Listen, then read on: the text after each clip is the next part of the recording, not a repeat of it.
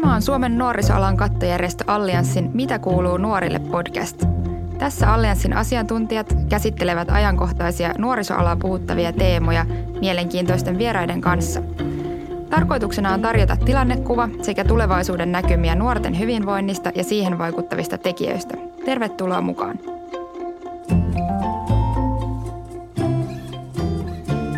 Tässä jaksossa puhutaan ilmastonmuutoksen torjunnasta ja ajankohtaisista ympäristökysymyksistä. Minä olen Allianssin vaikuttamisen asiantuntija Niina Ratilainen ja vieraana meillä on tässä jaksossa ympäristö- ja ilmastoministerin erityisavustaja Riikka Yliluoma sekä nuorten ilmastodelegaatti Sara Nyyman. Sara, sä oot päässyt monenlaiseen mukaan nuorten ilmastodelegaattina ja oot tosi aktiivisesti ottanut myös kantaa nuorten näkökulmasta ja ilmaston puolesta. Millaisissa asioissa sä oot ollut mukana tämän vuoden aikana? Mikä on jäänyt erityisesti mieleen? No ehkä kaikkein hienoin, vaikka tämä ehkä vähän tylsä vastaus, mutta on tavallaan se, että kuin monipuolisesti on päässyt näkemään erilaista. On ollut niin kuin tällaisia tosi paljon tapahtumia, seminaareja, missä on ehkä ensimmäistä kertaa kutsuttu nyt joku nuori mukaan, kun on tämä otettu tämä ilmastoteema ja, ja on hauska nähdä, että se näkyy sellaisissa paikoissa, missä ei ole varmasti ainakaan juurikaan niin kuin ennen näkynyt. Että tarkoittaa se sitä, mitä meidän esimerkiksi maakuntaliitot tekee tai naisjärjestöt tai niin kuin tosi erilaiset tahot. Että se on ollut ehkä ihan yksi hienoimmista ja tietysti varmaan tästä tämän vuoden YK-ilmastokokouksesta taas jäisi mieleen se, että niin kuin kuin, kuin paljon tämä kysymys yhdistää nuoria toisaalta eri puolilta maailmaa ja niin kuin kuin paljon on samanlaisia näkemyksiä, mutta sitten toisaalta, että kuinka paljon me myös voidaan oppia siitä, että miten niin kuin jossain on tehty jotain paremmin ja taas miten me on ehkä onnistuttu jossain muussa asiassa – Sara, sä oot 20-vuotias nuorten ilmastodelegaatti ja jotenkin tässä ajassa ehkä kun on aloitettu 20-luku, niin tuntuu siltä, että puhutaan nyt paljon semmoisesta niin kuin, ollaan semmoisessa vedenjakajatilassa ja nyt on tosi tärkeä hetki tulevaisuudessa – on aloitettu uusi vuosikymmen ja, ja puhutaan siitä, että tämä on niin kuin se vuosikymmen, jolloin ratkaistaan se, että saadaanko ilmastonmuutosta torjuttua tai että kuinka paljon sitä saadaan torjuttua. Miltä susta tuntuu tällainen niin kuin tilanne, jossa sä aloitat uutta vuosikymmentä? Niin miltä se kiireen tuntuu, tuntuu sun mielestä nuorten edustajana? No kyllähän tämä niin kuin tosi paljon konkretisoi sitä, että tavallaan varmasti on ollut ennenkin tiedossa, että ei tässä ole niin kuin mitään ylimääräistä aikaa odoteltavaa, mutta se, että ollaan niin kuin nyt vaihdettu vuosikymmentä siihen – Esimerkiksi näihin YK-vuosituhattavoitteisiin on niin kuin nyt 10 vuotta aikaa, 2035 hiilineutraalisuustavoitteeseen niin kuin 15 vuotta aikaa, jolloin tavallaan ne tuntuu niin kuin oikeasti jo tosi läheisiltä ja jotenkin konkretisoi sitä, että sitä aikaa ei niin kuin todella ole, ole yhtään ylimääräistä, mutta toisaalta kyllähän niin kuin myös sitä tuntuu aina vähän niin kuin uuden alulta, että tavallaan että on mahdollisuus ja ollaan siinä tärkeässä pisteessä, että nyt on toimittava, että nyt voi niin kuin vielä sanoa, että aika usein näissä syksyn tapahtumissakin on kyselty, että no miltä nyt niin kuin tuntuu hallituksen ilmastopolitiikka tai, tai että onko tässä vielä meillä toivoa, niin on voinut ehkä vielä vastata, että, että meillä on hyviä tavoitteita, jos nyt on niin kuin niitä toimia, niin tässä on ehkä vielä mahdollisuus, mutta toisaalta aika äkkiä me se mahdollisuus menetetään, että ehkä vuoden päästä mä en voi, voi enää sanoa näin, että tavallaan ollaan niin kuin tosi kriittisessä pisteessä myös. Mm, mutta toivon eräpäivä ei ole vielä mennyt kuitenkaan sun mielessä ainakaan. no ei se ihan vielä, kyllähän niin kuin toivo on ainut, mikä ylläpitää sitä toimintakykyä, vaikka ei, niin kuin, ei tässä varsinaisesti optimismiinkaan varaa. Mutta. Mm. No mutta tämä on tosi hyvä pointti ja tärkeä huomio, kun puhutaan erityisesti nuorista ja ympäristö- ja ilmastokysymyksistä, koska tosi moni aikuinen puhuu ja, ja päättäjät puhuu siitä, että nuorten aktiivisuus tuo, tuo niin kuin merkittävän määrän toivoa myös, myös heille tehdä ilmastotekoja. Ja se, että nuoret on ollut niin aktiivisia ja nostanut näitä kysymyksiä ja haastanut ja se vuosi sitten, mitä tapahtui eduskuntavaaleissa, oli, että vaaleissa tuli ilmastovaalit pitkälti nuorten ansiosta. Niin tietysti, tietysti nuoret tuo sitä toivoa keskustelua aika paljon myös. Tuntuuko susta siltä, että, että nuorille on aseteltu joku tämmöinen erityinen tavoite siihen, että miten, miten nuorten pitää näkyä ilmastoasioissa? Onko niitä odotuksia paljon? No kyllähän tietysti se, että liike on ollut niin merkittävä ja esimerkiksi just viime vaaleissa, vaikka meillä varmasti oli sellaisia puolueita, jotka ajattelivat, että ympäristökysymyksiä pitää nostaa esiin tai nykyisistä hallituspuolueista oli, oli niin tavoitteita tehdä sellaista hallitusohjelmaa, missä ne näkyy, niin onhan se kuitenkin selvää, että ei meillä olisi varmasti tätäkään, ellei meillä olisi ollut niin aktiivisia just nuoret ja muutenkin meidän tavallaan kansalaisyhteiskunta, että se paine oli niin kova, niin kyllähän se tavallaan niin kuin nosti sitä nuorten roolia ja toi tavallaan sen monelle varmasti myös päättäjäisen olon tietysti, että niin kuin on uskoa tuleviin sukupolviin, mutta toisaalta se tekee tästä kysymyksestä sen haastavan, että kyllä mäkin luottaisin siihen, että meidän niin kuin tavallaan sukupolvet, sitten kun me ollaan joskus niitä päättää, että me onnistutaan, mutta valitettavasti siihen, siihen ei ole aikaa mm. odottaa, jolloin tavallaan tietysti pitäisi myös nähdä se muutos niissä nykyisissä päätteissä, koska mm. vaikka nuorten liike on voimakas, niin on selvä kuitenkin, että ei, ei meillä ole niin kuin sitä valtaa eikä niin kuin tavallaan voikaan olla, millä esimerkiksi lait muutetaan. Se on kuitenkin se, se mitä pitää tehdä. Mm. Joo, ja on ihan selvää, että kun puhuu nuorisoalalla nuorten kanssa työtä tekevien ihmisten kanssa ja, ja sellaisten ihmisten kanssa, jotka tekee paljon nuorten demokratiakasvatuksen mm. kanssa vaikkapa töitä ja, ja haluaa tukea nuoria, niin, niin kyllä myös aikuisten keskuudessa tietysti on semmoinen huoli siitä, siitä että tota, saako nuoret riittävästi tukea tähän ja onko se, onko se niin kuin aikuisten tuki asialle yhtenäinen, koska aikuisten keskuudessa on myös paljon erilaisia ääniä siitä, että miten, miten sitä nuorten ilmastoaktiivisuutta koetaan. Mutta toivottavasti tässä mennään eteenpäin ja, mm. ja nuorille annetaan mahdollisuuksia enemmän olla mukana ilmastoliikkeessä ja tekemässä niitä päätöksiä.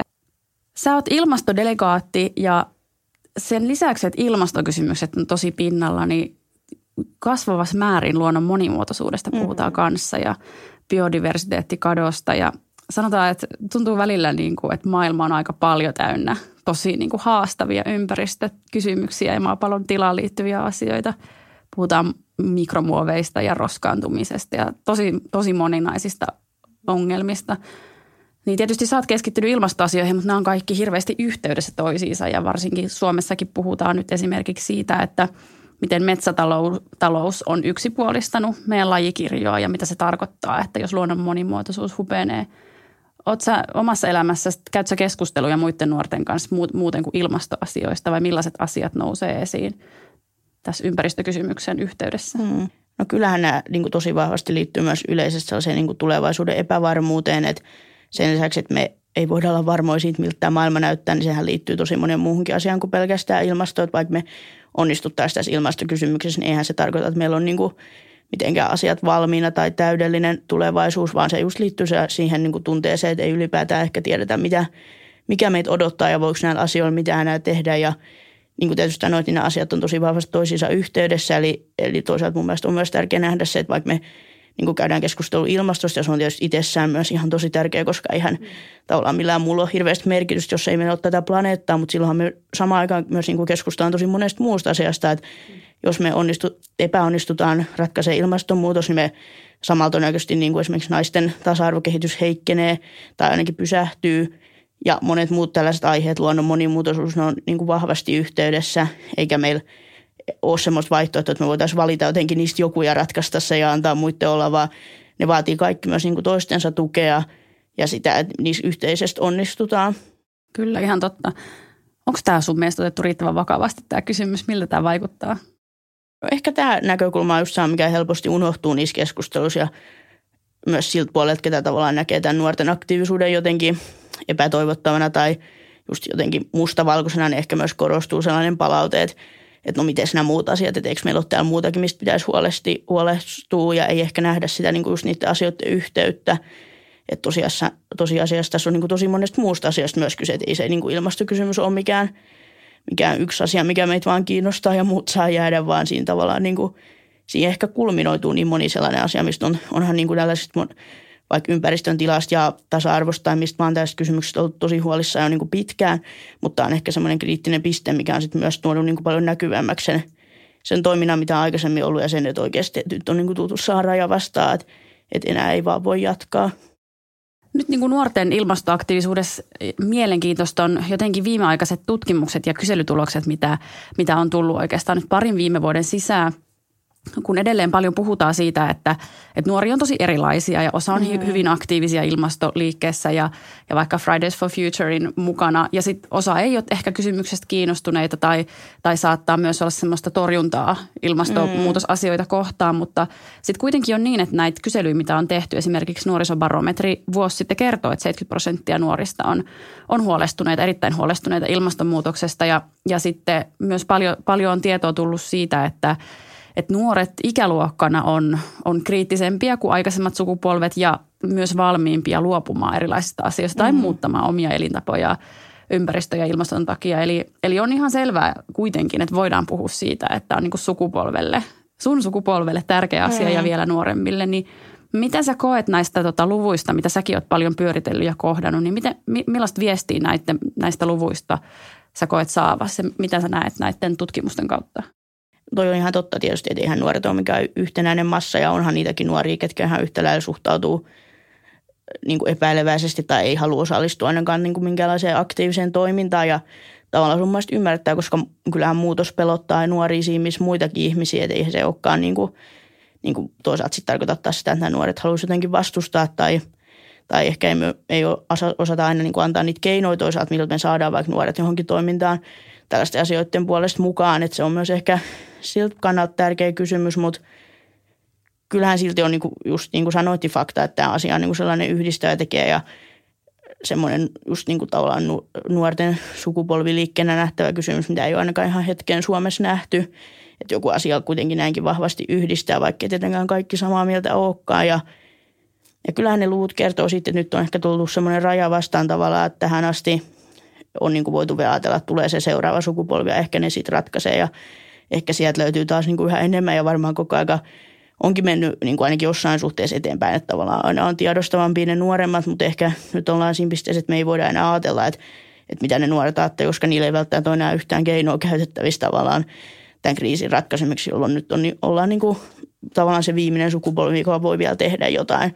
Ja toisaalta niitä ihmisiä, että me voida myöskään ajatella, että ei nämä vaikutukset koske meitä, vaan ne on niin kuin asioita, mitä mekin tullaan ihan varmasti näkemään joko vähemmän tai enemmän sitten sen mukaan, että kuin millaista, millaisia ratkaisuja me onnistutaan löytämään – Joo, ja monet aikuiset itse asiassa, se on mielenkiintoista, niin nyt on alettu puhua siitä, että, että vähän huolestuttaa, ehkä pelottaa myös se, että, että kun nuoret, nuoret vaatii nyt selvästi enemmän mm. ilmastotekoja ja, ja on tavallaan toiveikkuutta sen suhteen, että koska niin kuin Greta Thunberg sanoi, niin me tiedetään mitä on tapahtumassa ja, mm. ja ne mm. kaikki keinot on olemassa, mutta ne pitäisi vaan osata niin kuin laittaa nyt tai haluta ja päättää pistää toimeen.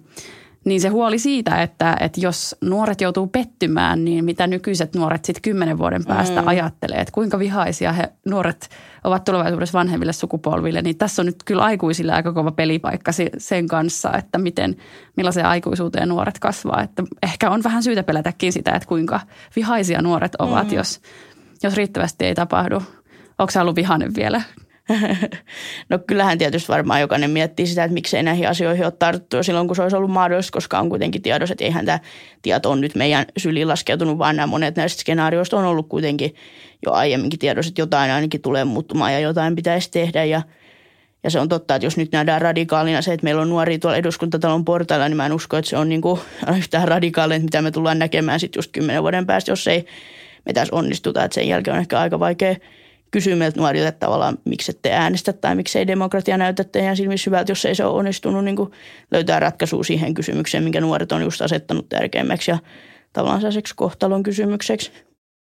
Me ollaan tässä vuosikymmenen alussa nyt ja yksi hyvä kysymys on, että miten tota nuorten ilmasto- ja ympäristöaktiivisuus kehittyy tästä ehkä eteenpäin, koska se mitä just on tapahtunut parin vuoden sisään, mm. niin on mm. ollut aika yllättävää ja, ja se, että millaiset isot, miten isot mittasuhteet on nuorten koululaislakkoihin tullut ympäri maailman, niin se on, se on kyllä yllättänyt tosi monet ja tavallaan tosi niin kuin mielenkiintoista mm. ja innostavaakin ajatella, että mitä vielä voi tapahtua, mihin nuoret vielä menee. Sä tota, oot itse opiskelet yliopistossa nyt, niin näetkö sä jotain uutta sitten tulevan vielä tämän vuosikymmenen alussa, että mitä pitäisi tapahtua vaikka koulumaailmassa nuorten kanssa tai muuten nuorten keskuudessa, että mihin tämä voisi kehittyä tämä aktiivisuus? Kyllä mä toivon, että tämä liikehdintä, mitä me on nyt nähty, että on ehkä semmoinen viimeinen muistutus siitä, että ei me voida myöskään niin koulussa ja ylipäätään nuorten kanssa toimia sivuttaa tällaisia kysymyksiä, että ei se koulu pyöri pelkästään sen ympärillä, mitä me opiskellaan, vaan se liittyy tosi vahvasti se, että tällaiset kysymykset, mitkä on nuorille tärkeitä ja miten esimerkiksi saadaan nuoria innostua siitä näihin asioihin, voi kuitenkin ainakin vielä vaikuttaa ja, ja tehdä sitä muutosta. Ja tällaisethän niin kuin on myös siltä kannalta tosi hyviä esimerkkejä, että me voidaan niin kuin esimerkiksi ilmasto- ja ympäristökysymyksiä ottaa konkreettisesti mukaan.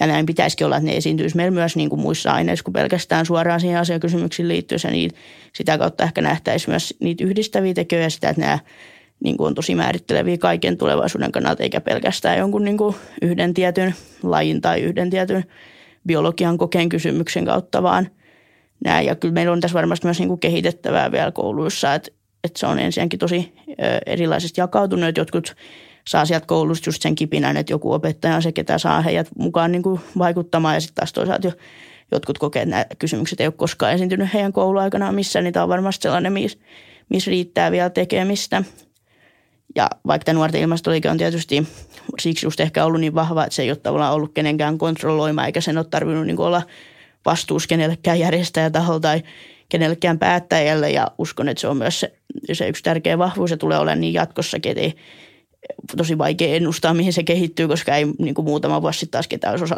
on osannut ennustaa, että meillä olisi jotain tällaista tapahtunut tämän parin vuoden aikana. Mutta sitten toisaalta samaan aikaan pitää tietysti myös ottaa vakavasti se kysymys, että miten me saadaan niin kuin nuoret mukaan niihin meidän rakenteisiin ja tavallaan sellaisiin päättäviin elimiin, että ne on myös siellä, siellä niin kuin aidosti mukana, ei pelkästään siksi, että se näyttää hyvälle, että meillä on joku nuori siellä, vaan että heidän ääni pääsee oikeasti kuulumaan ja se otetaan myös huomioon. Toi on hyvä, hyvä huomio. Monissa kunnissakin on herättynyt siihen, että on kutsuttu nuoria nimenomaan mm. ilmastokysymysten parissa keskustelemaan ja vaikuttamaan esimerkiksi kuntien suunnitelmiin. Et tuntuu, että siellä paikallistasolla alkaa olla aika paljon mm. jo, jo niin kuin hyviä, hyviä konsepteja siihen, että miten nuorilla annetaan myös valtaa vaikuttaa mm. sitten. Ja toisaalta kansalaisaloitteen ikäraja on laskemassa kohta puoleen, niin mielenkiintoista nähdä, että tuleeko sitä kautta sitten nuorten ilmastoaktiivisuutta esiin jollain tavalla – Joo, nämä on ehdottomasti sellaisia positiivisia esimerkkejä, mitkä toivottavasti just levii laajemmallekin, että, että nähdään, että kyllä niitä tekoja, tavallaan tapoja tehdä näitä asioita on, jos me vaan halutaan niin. No puhutaan hetki sitten tota hallituspolitiikasta. Sä mainitsit tuossa alussa, puhuit siitä äh, hallituksen esimerkiksi il, äh, hiilineutraaliustavoitteesta ja, ja muista erilaisista ilmastopäätöksistä, mitä nyt on tehty sitten, koska tietysti moni asia on kiinni siitä, että mitä eduskunnassa päätetään suoraan päästöjen vähentämisen suhteen, vaikka toki on niin, että, että kaikilla on vaikutusta ja, ja yksilön valinnoilla ja yritysten valinnoilla, mm. mutta kuitenkin se iso kuva on aina se politiikasta tuleva. Tietysti on niin, että tästäkin puhuttiin sitä, että on aikuisten tehtävä ja päättäjien sukupolvien tehtävä ratkaista, mutta onko sulla sellaisia toi, toiveiden lista tai jotain, että mitä sä haluaisit, että tapahtuisi nyt lainsäädännössä tai mihin, mihin lähettäisiin nyt vahvemmin tarttumaan? No jos ehkä lähtee sellaisesta niin ylätasokysymyksestä, niin toivoisin tietysti, että vielä se ilmapiiri muuttuisi enemmän siihen suuntaan, että se ilmastoympäristö olisi oikeasti se prioriteetti myös silloin, kun ne viimeiset päätökset tehdään ja tavallaan tarkemmat kirjaukset johonkin laitetaan. Että usein kuitenkin siinä vaiheessa vielä tuntuu muut asiat jostain löytyvän, että no meillä on tästä talous ja meillä on tämä asia, mikä pitäisi ottaa huomioon. Ja tietysti kaikki pitää ottaa huomioon, kun puhutaan laajoista päätöksistä, mutta kuitenkin se, että ei meillä ole niin kuin aikaa odottaa sitä, että tulee joku parempi taloudellinen hetki eikä mitään varmuutta, että semmoista on enää tulossakaan, joten ne päätökset pitäisi kuitenkin tehdä se ilmasto edellä jo nyt. Sellaisia tietysti konkreettisia asioita, mitä ehkä toivoisi, että tässä just niin kuin ihan kuluvan vuoden ja ylipäätään tämän vuosikymmenen ensimmäisen vuosin nähtäisi, olisi se, että niin kuin päätettäisiin esimerkiksi turpeen ja fossiilisten polttoaineiden verotuen poistamisesta, koska ne olisi niin kuin tavallaan tosi se, että niillä on pelkästään jo iso vaikutus, mutta olisi myös niin kuin symbolisesti tosi tärkeä sille, että oikeasti tehdään niitä isojakin päätöksiä, eikä vaan tavallaan sellaista pientä viilausta johonkin kohtaan, vaan että, että se suunta otetaan selvästi sinne, että niin kuin näitä lupauksia, mitä on annettu ja niitä tavoitteita, mitä meillä on, niin niitä ruvetaan täyttämään. Tietysti meillä on myös nyt menossa ilmastolain päivitys, mikä on tosi, tosi tärkeä juttu ja tässä on hienosti myös nyt ainakin yritetty ottaa nuoret myös mukaan tähän päivitykseen ja sen osalta toivoisin, että siellä nähtäisiin ehkä vielä tulevaisuudessa entistä laajempana, että meillä olisi esimerkiksi kunnat siellä mukana, että siellä olisi velvoitteja myös heille, koska onhan selvää, että nämä kysymykset on paljon laajempia kuin pelkästään se, mitä niin kuin valtiokaan yksin pystyy tekemään tai, tai joku tietty yksittäinen taho. Niin selvää on, että aika hyviä tavoitteita meillä on mm. ilmaston ja ympäristön suhteen. Etenkin ilmaston suhteen on hiilineutraalius 2030 tavoite ja, ja tota, monella muulla sektorilla puhutaan siitä, että, että liikenteen päästöjen vähentämiselle on tavoitteita mm. ja raideliikenteen lisäämiselle ja – ja monessa eri sektorissa, mutta, mutta tietysti ne, ne teot on ne, millä ne niin päästöt vähentyy ja muuta. Mielenkiintoista on ollut tässä alkuvuodesta se, että hallituspuolueiden nuorisojärjestöt, eli poliittiset nuorisojärjestöt otti yhdessä kantaa esimerkiksi turpeen, turpeen, turpeen suhteen siihen, että millaisia aikarajoja pitäisi turpeen käytön, energiakäytön mm. lopettamiselle asettaa. Onko nämäkin asioita, missä nuoret pystyy jotenkin löytämään helpommin yhteisen sävelen kuin aikuiset ikäluokat? Ihan nämä, kun mennään ilmastopolitiikan yksityiskohtiin. Joo, toi on tosi mielenkiintoista nähdä, että esimerkiksi tämä nuorisojärjestön yhteinen kannanotto, se varmasti myös, ainakin mitä itse seurasi, niin myös yllätti monet ehkä näiden samojenkin puolueiden niin kuin vanhemman, vanhemmat ihmiset, että tämmöinen yhteisymmärrys on voitu löytää. Se on myös aika ristiriidassa sen kuvan kanssa, mitä me niin kuin tosi usein varsinkin ehkä media ja myös muutenkin keskustelussa halutaan jotenkin luoda semmoista tosi, tosi kahtia jakautunut ja että meillä niin kuin puolueet riitelee. Siellä ei ole sitä yhtäläisyyttä löydetty, mutta toi on tosi hieno esimerkki siitä, että nuoret – ei, ei se tavallaan, kun ei se ole kuitenkaan tärkeintä, että mitä puolueet me edustetaan tai, tai ketä loppujen lopuksi tekee jonkun aloitteen jostain, vaan se, että me löydetään ne keinot, miten yhdessä näihin päästään ja, ja myös, että ne on löydettävissä. Ja mun mielestä ihan varmasti, jos nuoret löytää tällaisen yhtäläisyyden, niin mä näe mitään kysymystä, miksei me niin kuin vanhemmatkin ihmiset voitaisiin ja päätöksentekijät sitä löytää. Että se on vaan siitä kiinni, että, että halutaanko luopua edes kerran siitä ehkä omasta edusta ja tavallaan päästä sen niin kuin asian edelle. Ja se on ehkä yksi ongelmakin, että ne asiat kuitenkin ja helposti saa sen kaiken henkilöihin ja, ja tällaiseen esimerkiksi puolueiden kannatuslukuihin tai siihen, että me analysoidaan, mitä on niin kuin tapahtunut tulevi, tai viime vuosina, mutta sitten kuitenkin ne kysymykset, mitkä ratkaisevat sen tulevaisuuden, niin ne jääkin sen kaiken alle. Toi oli hyvä huomio, minkä nostit sen, että miten puhutaan tai miten talousjärjestelmää liittyy ilmasto hyvin paljon ja miten mm. Ilmastoasiat priorisoidaan sitten erilaisissa keskusteluissa. Nyt puhutaan tietysti paljon talouden kestävyysvajeesta ja sitten puhutaan tota, ikäluokkien pienentämisestä eli syntyvyyden kestävyysvajeesta, mutta että tietenkin ympäristö- ja ilmastokriisi on, on myös aika akuutti asia, mikä pitää ratkaista.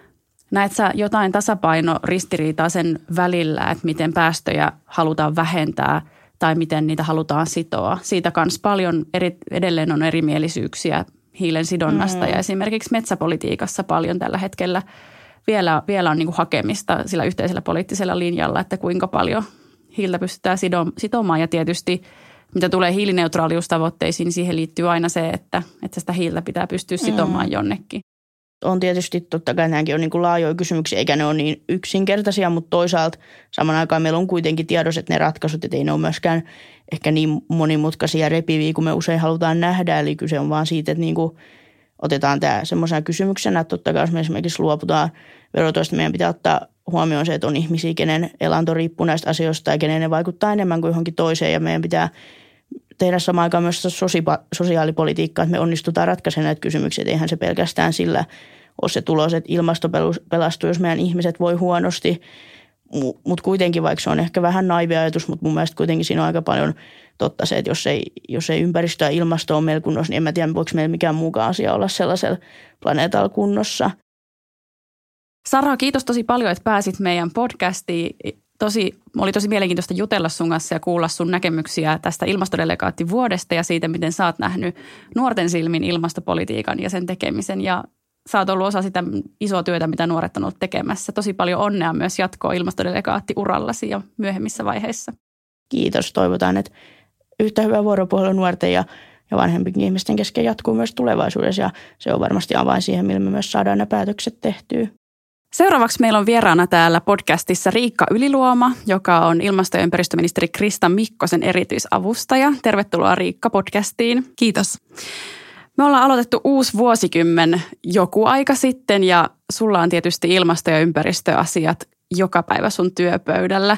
Miltä tämä uuden vuosikymmenen alku näyttää sulle sun työn vinkkelistä? Mä sanoisin, että näyttää paremmalta kuin koskaan ja pahemmalta kuin koskaan. Jos mä vähän selitän, niin paremmalta sen takia, että, että just muistelin, mä oon mennyt opiskelemaan ympäristöpolitiikkaa vuonna 2006 ja ei kukaan puhunut näissä mittakaavoissa, ei ilmastonmuutoksesta, ei biodiversiteetin katoamisesta, ei, ei nämä asiat ollut millään tavalla niin kuin näin mainstreamia kuin ne on nytten. E, ei silloin olisi voinut kuvitellakaan niin kuin sitä määrää, mikä nyt elinkeinoelämän toimijoita esimerkiksi vaatii vaatii nopeampia ilmastotoimia tai että, että minkälaisia ilmastolakkoja meillä on ollut. Että tavallaan niin kuin, musta tuntuu, että ollaan saavutettu semmoinen jotenkin kriittinen massa siinä tietoisuudessa ilmastonmuutoksesta ja, ja tavallaan niin kuin yhteiskunnan tosi monet eri toimijat vaatii tosi kunnianhimoisia ilmastotekoja. Samoin en mä olisi voinut kuvitella silloin, että me oltaisiin saatu tämmöinen hiilineutraalistavoite vuodelle 2035, kun nyt ollaan saatu. Eli, eli sen suhteen on niin kuin parempi fiilis kuin koskaan ja sitten toisaalta huonompi kuin koskaan, koska kyllä ilmastonmuutos on edennyt nopeammin kuin ehkä kukaan osasi odottaa. Nyt on nähty jo todella äärimmäisiä kesä- ja talvisäitä myös Suomessa. Ja sitten toisaalta taas lajikato on myös edennyt ehkä nopeammin kuin kuka osasi odottaa. Eli edes Suomessa ei ole täysin pystytty kääntämään sitä, sitä suuntaa. Ja toisaalta myös taas lajikadon puolesta niin ei ehkä niin kuin tähän luonnon köyhtymiseen ei ole herätty samalla intensiteetillä kuin ilmastonmuutokseen. Niin, tästä näkökulmasta huomioiden on ehkä jotenkin tosi luonnollistakin, että ilmastonmuutos herättää niin paljon tosi erilaisia tunteita, koska kuten sanoit, niin toisaalta tehdään enemmän kuin koskaan, mutta toisaalta ehkä menee huonommin kuin koskaan ja niin kuin nähdään, että tarvitsisi tehdä enemmän. Tieto lisää tuskaa ehkä tässä asiassa, mutta sä olit mukana YK ilmastokokouksessa viime syksynä Madridissa, jota luonnehdittiin ainakin Euroopassa suurelti epäonnistuneeksi tai, tai että jonkunnäköisiä odotuksia ei täyttynyt siellä ja myös Suomen delegaatio ei ollut ihan tyytyväinen siihen lopputulokseen. Miltä sun mielestä se poliittinen todellisuus vaikuttaa ilmastonmuutoksen torjunnassa? Mm, maailman mittakaavassa niin kyllä niin kuin Yhdysvaltain vetäytyminen Pariisin ilmastosopimuksesta aiheuttaa tosi suuria ongelmia, koska siis Kiina ja Yhdysvallat aikana ikään kuin yhdessä tuli Pariisin ilmastosopimukseen ja se oli Kiinalle tosi merkittävää, että myös Yhdysvallat oli mukana. Ja nyt mun mielestä Madridissa nähtiin aika hyvin se, että, että ilman Yhdysvaltoja Kiinan on tosi vaikea edetä. Kiina alkaa miettimään, että miksi me ollaan tavallaan tässä mukana. Kiina on edelleen mukana, mutta näkee, että – että se innokkuus siellä kyllä horjuu. Ää, samoin tietysti on tullut muita suuria maita, esimerkiksi Brasilia, joille, joille niin kuin ilmastotavoitteet on, on tosi vaikeita tai jopa, jopa ikäviä.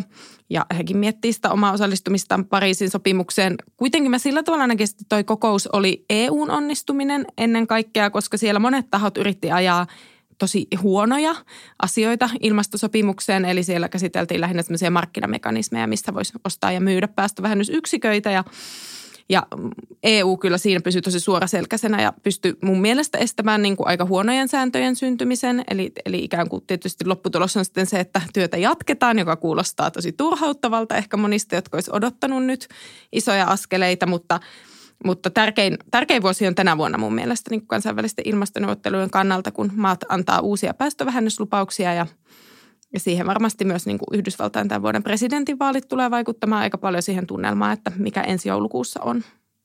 Niin tietysti on tosi lupaavaa, että EU ei ollut tyytyväinen kaikkeen, mitä tapahtui. Se tarkoittaa, että nyt sitten tulevana syksynä seuraavassa ilmastokokouksessa varmasti EU menee vahvana myös sinne ja varmasti myös Suomi mukana vaatimassa lisää toimenpiteitä, jotta 1,5 asteen uralle päästäisiin tai ainakin kahden asteen uralle. Meillä oli tuossa alussa ilmastodelegaatti Sara Nyyman puhumassa vähän nuorten näkökulmasta ilmastonmuutokseen. Ja esimerkiksi tänä keväänä hallituspuolueiden nuorisojärjestöt on ottanut vahvasti kantaa turpeen energiakäytön lopettamiseksi. Viime keväänä käytiin joidenkin mielestä ilmastovaalit, koska nuoret oli niin aktiivisesti tekemässä ilmastolakkoja, ilmastomarsseja. Mikä sun näkökulmasta on nuorten merkitys ollut ilmastokeskustelussa Suomessa? No onhan se ollut ihan valtava sekä Suomessa että maailmassa. Ää, mikä mun mielestä on ollut tosi merkittävä on se, että, että nuorilla on ehkä ollut vaikutusta semmoisiin moniin poliittisesti konservatiivisiin tahoihin, joille ilmastopolitiikka ei ole ollut ehkä aiemmin hirveän relevantti politiikan osa-alue, mutta aika moni vanhempi tai setä tai täti tai muu saattaa herätä eri tavalla ilmastokysymykseen kuin se oma nuori on aktiivinen. Ja se on mun mielestä nähty, että, että nuorten vaikutus on ollut todella iso sekä niin kuin tavallaan semmoisen yleiseen julkiseen mediakeskusteluun mutta myös sitten ihmisten jotenkin oman elämän kautta, missä me ollaan nähty, että aika moni, moni sitten aiemmin niin kuin ilmastokysymyksiin konservatiivisesti suhtautunut taho on, on herännytkin tämän asian merkityksellisyyteen ja siihen, että itse asiassa se onkin nämä meidän omat nuoret, joiden elämään tämä vaikuttaa, eikä, eikä lapsen lapset tai lapsen lapsen lapset, niin kuin ehkä vielä joskus 2000-luvun alussa ikään kuin ajateltiin. Äh, Mutta on, on myös samalla totta, että, että muutos vaatii ihan valtavaa energiaa, että se asioiden pitäminen ennallaan, se on aika helppoa. Voi mennä kaikkialla ja sanoa muutoksella aina ei, mutta muutos vaatii tuekseen ihan hirveätä voimaa ja energiaa. Sitä ei pysty kukaan yksi, yksittäinen poliitikko tai edes yksittäinen poliittinen liike tekemään, vaan se vaatii jotenkin laajaa yhteiskuntaa – taakseen. Ja mun mielestä toi nuorten, nuorten niin kuin tuoma energia on ollut jotenkin se viimeinen sysäys, mitä ollaan tarvittu. Eli ikään kuin sen jälkeen aika isot asiat on lähtenyt pyörimään. Puhutaan hetki hallituksen ilmastotavoitteista. Nythän on tosi tärkeä iso tavoite Suomessa olla hiilineutraali vuonna 2035 ja tätä on paljon jumpattu viime aikoina ja lisää toimenpiteitä suunnitellaan sen puolesta, että miten tätä hiilineutraaliuden tiekarttaa saataisiin toteutettu ja päästäisiin tähän tosi kunnianhimoiseen tavoitteeseen, mikä on maailmallakin laajasti uutisoitu, koska tämä Suomen tavoite on, on tosi kova, jos siihen päästään ja, ja toivottavasti tietysti päästään. Nyt tietysti tässä vaiheessa, kun me ollaan vuonna 2020, niin siihen on matkaa vielä aika paljon sekä vuosissa, mutta siis hiilidioksiditonneissa on paljon matkaa ja niin kuin sanoit, niin tavoitteiden sisällä pitää tietysti olla sitten aina toimenpiteitä ja mennä eteenpäin koko aika. Nyt jos puhutaan niin kuin ratkaisusta ja toimenpiteistä, niin millaisia keinoja sä näet, että pitäisi Suomessa ottaa käyttöön tai millaisilla sektoreilla pitäisi jotenkin keskustella vielä lisää päästöjen vähentämisestä? Tämä on tosi hyvä kysymys. Minusta tuntuu, että ilmastokeskustelu aikana alkoi siitä, että, että puhuttiin energiantuotannosta ja sähkön tuotannosta, että m- miten siitä saataisiin puhdasta. Ja tavallaan minusta se, se puoli on nyt jotenkin niin kuin handlattu, että me tiedetään, miten tehdään sähköä, me tiedetään, miten tehdään lämpöä hiilidioksidivapaasti. Että, että ikään kuin se, se ensimmäinen askel on siinä otettu. Ää, se, missä meillä on ihan selkeitä vaikeuksia, on liikennesektori. Ää, liikenne, liikenteessä tulisi sekä siirtyä vaikka niin kuin sähköiseen liikenteeseen, että myös sitten enemmän joukkoliikenteen suuntaan niissä paikoissa, missä se on mahdollista – ja kuten me tiedetään, niin Suomessakin autokanta uusiutuu tosi hitaasti. Liikkumisvalinnat on ihmisillä aika henkilökohtaisia kysymyksiä, mihin puuttuminen koetaan helposti aika vaikeaksi. Ja toinen meillä on ehdottomasti sitten maatalous. Maataloudessa on tosi paljon mahdollisuuksia ilmastotyöhön, mutta samalla me tiedetään, että, että siis maatalouden päästöjen vähentäminen ei välttämättä ole mitenkään helppoa. Että meillä esimerkiksi on mittavat maatalouden tukijärjestelmät – jossa tukea annetaan tietyillä ehdoilla ja ne ohjaa ehkä tietynlaisiin viljelykäytäntöihin ja, ja kysymys on se, että miten me saataisiin sitä systeemiä käännettyä niin kuin ilmastolle edulliseksi. Että kyllä mä sanoisin, että varmaan niin kuin nämä kaksi sektoria tulee olemaan meille Suomessa kaikista vaikeimpia. Mm, ne on haastavia ja paljon niistä tietysti jotenkin keskustellaan aina myös, kun, kun, kun tulee toimenpideehdotuksia, niin keskustelu käy aika kovana. Ehkä yksi tietenkin mielenkiintoinen näkökulma on hiilineutraaliudessa se, koska se tarkoittaa, että kaikkia päästöjä ei heti saada nollaan, vaan sitten ne päästöt, mitä edelleen tietysti jää, niin, niin korvataan hiilinieluilla. Eli voidaan sitten niin kuin sitoa maaperän tai, tai biomassaan ne päästöt. Millaisia kehityskulkuja tässä näet tässä hiilinielupuolella? Miten me onnistutaan siinä? No viime vuonna nähtiin esimerkiksi, oli poikkeuksellisen suuret hakkuut ja me nähtiin, että meidän metsien hiilinielu pieneni yhdessä vuodessa tosi merkittävästi. Eli kyllähän se oli hyvä muistutus siitä, että tosiaan niin kuin sanoit, niin samalla kun vähennetään päästöjä, niin pitäisi jotenkin ylläpitää myös meidän hiilinieluja. Ähm, tietystikään hiilinielut ei voi olla se ainoa ratkaisu, eli, eli tosiaan päästövähennyksiä tarvitaan ehdottomasti, mutta me tiedetään, että ei me onnistuta nyt 15 vuodessa vähentämään meidän päästöjä nollaan. Eli kyllä me todellakin tarvitaan niitä hiilinieluja siellä ja, ja on itse asiassa luultavasti paljon paljon helpompaa ylläpitää meidän nykyisiä hiilinieluja tai kasvattaa niitä, kun, kun vähentää ne viimeiset hiilidioksiditonnit sieltä vähennyspuolelta. Metsäthän on meidän kaikista merkittävin hiilinielu ja kyllä metsähakkuiden määrä vaikuttaa siis suoraan, suoraan meidän hiilinieluihin.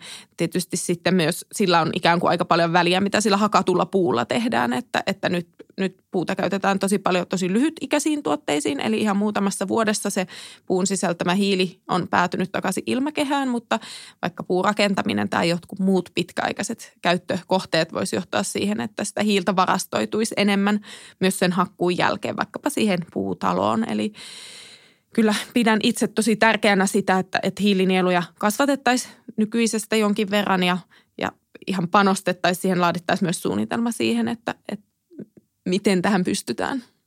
Nuorisoalalla mietitään myös paljon, että millä tavalla voisi vaikuttaa mukana ilmasto toimenpiteissä ilmastokeskustelussa, koska tietysti se, että nuoret on niin aktiivisia ja nuoret on kiinnostunut sitä tulevaisuuden planeetan elinkelpoisuudesta, niin nuoret ja nuorisojärjestöt haluaa ottaa tietysti myös kantaa näissä keskusteluissa paljon.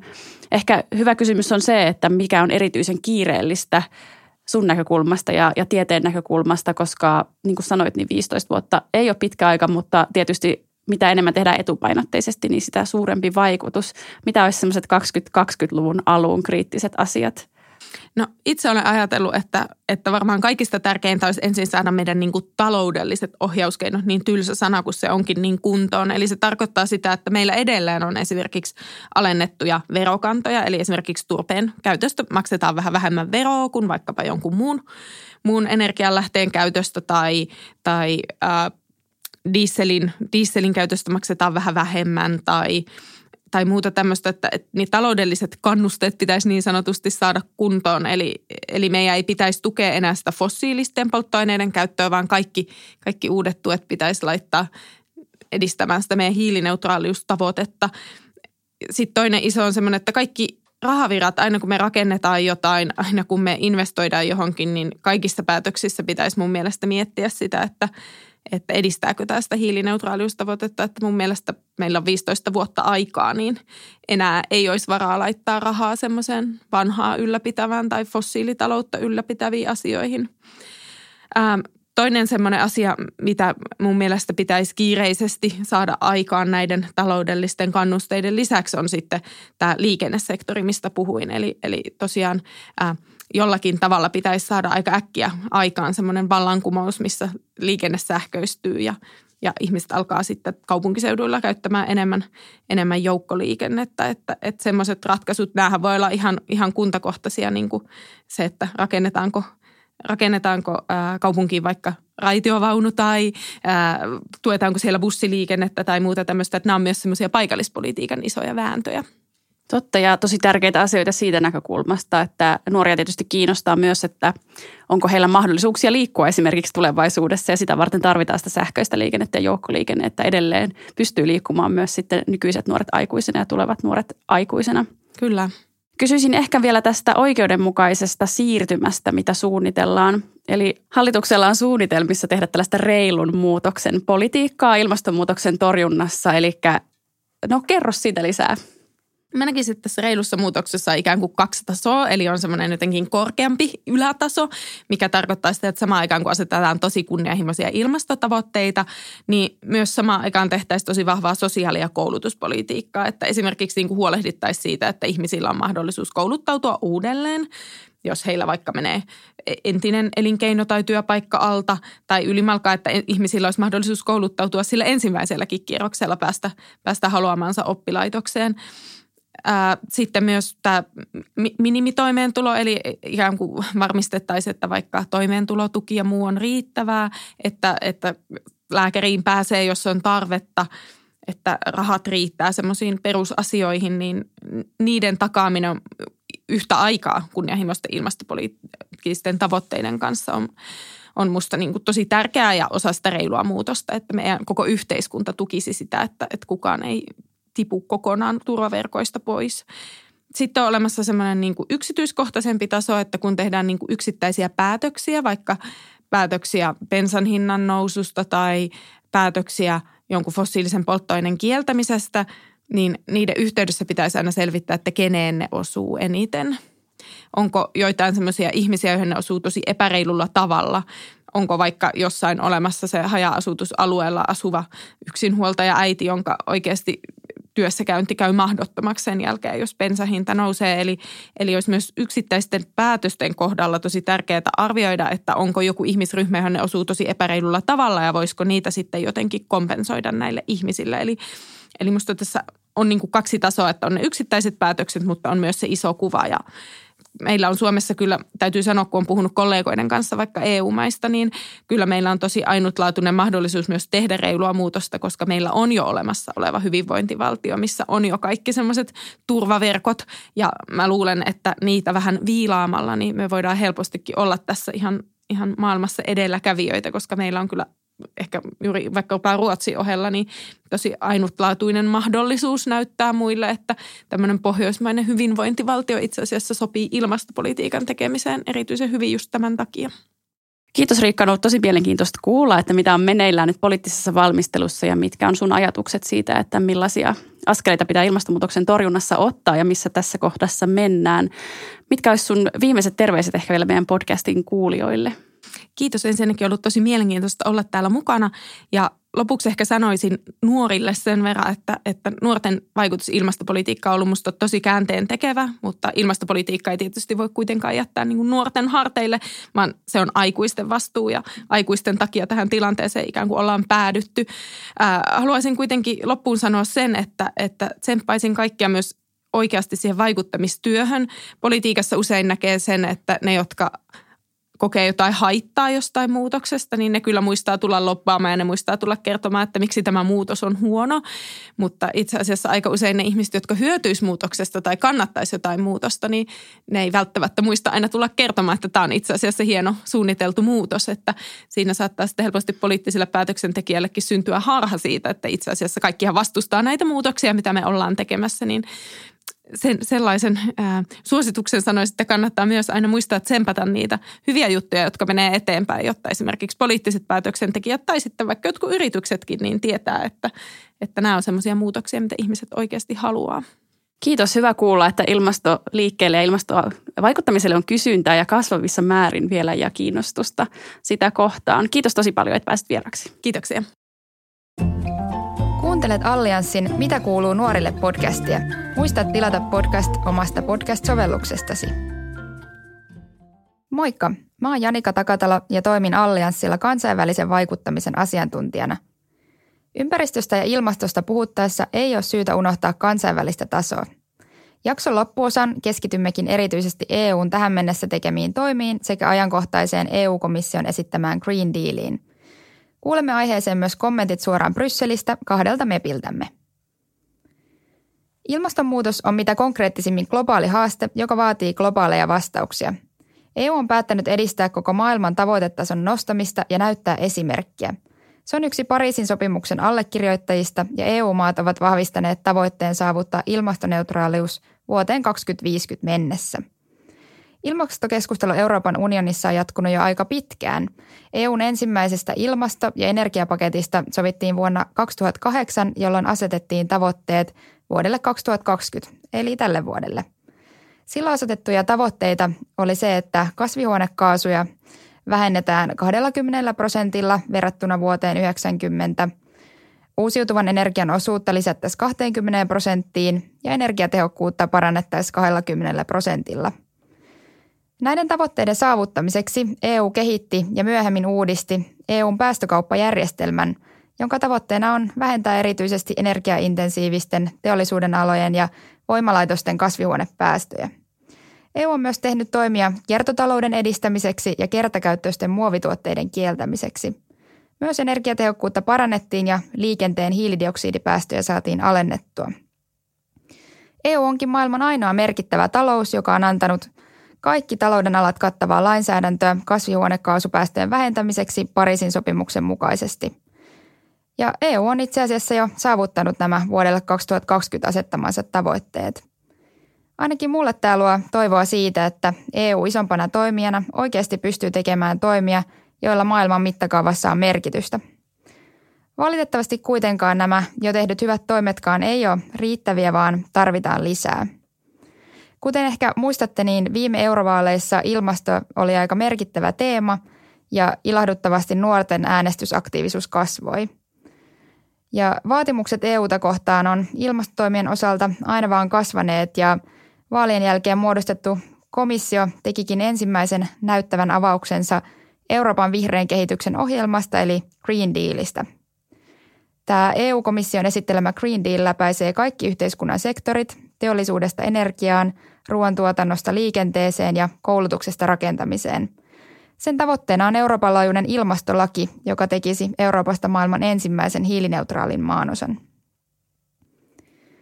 Euroopan komission puheenjohtaja Ursula von der Leyen on kuvannut Green Dealia Euroopan kasvustrategiaksi, joka vähentää päästöjä ja samalla luo uusia työpaikkoja. Hän on jopa verrannut mittakaavaltaan ohjelmaa yhtä merkittäväksi kuin ensimmäinen ihmisen tekemä kuukävely oli aikanaan. Aika mahtipontisia lupauksia, eikö? Katsotaan sitten vähän tarkemmin, että mitä tämä Green Deal-ohjelma pitää sisällään. Siinä on 50 eri toimenpidettä, joiden määrä viitottaa Euroopan unionia kohti hiilineutraaliutta.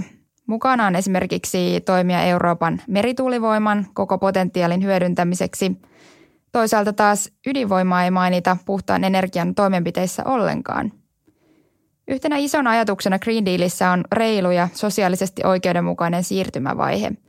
Green Deal on suunniteltu siten, että yksikään ihminen tai alue ei jäisi jälkijunaan edessä olevassa suuressa muutoksessa. Green Deal on kallis paketti, mutta toisaalta toimien tekemättä jättäminen voisi tulla vielä kalliimmaksi – Seuraavaksi kuulemme kommentin aiheeseen suoraan Brysselistä vihreiden mepiltä Ville Niinistöltä. Kysyin, mitkä ovat Ville Niinistön näkemyksen mukaan komission Green Dealin vahvuudet ja mitkä heikkoudet. Kuullaan seuraavaksi Niinistön vastaus. Euroopan unionin Green Deal on parasta ja isoin asia, mitä ilmaston ja ympäristön eteen on tehty Euroopassa vuosikymmeniin. Et kyllä mä näen, että on tosi iso askel siihen suuntaan, että me rakennetaan aidosti hiilineutraalia yhteiskuntaa 2050 mennessä. Mietitään koko talous asumisesta, liikenteestä, energiankulutukseen aivan uusiksi silleen, että kaikki EUn tuet, kaikki EUn lainsäädäntö, verotus, ohjeistus, pelisäännöt, niin yritetään saada siihen linjaan, että päästään eroon haitallisimmista ympäristölle haitallisista ja ilmastolle haitallisista ratkaisuista ja siirrytään edistää puhtaan teknologian käyttöönottoa.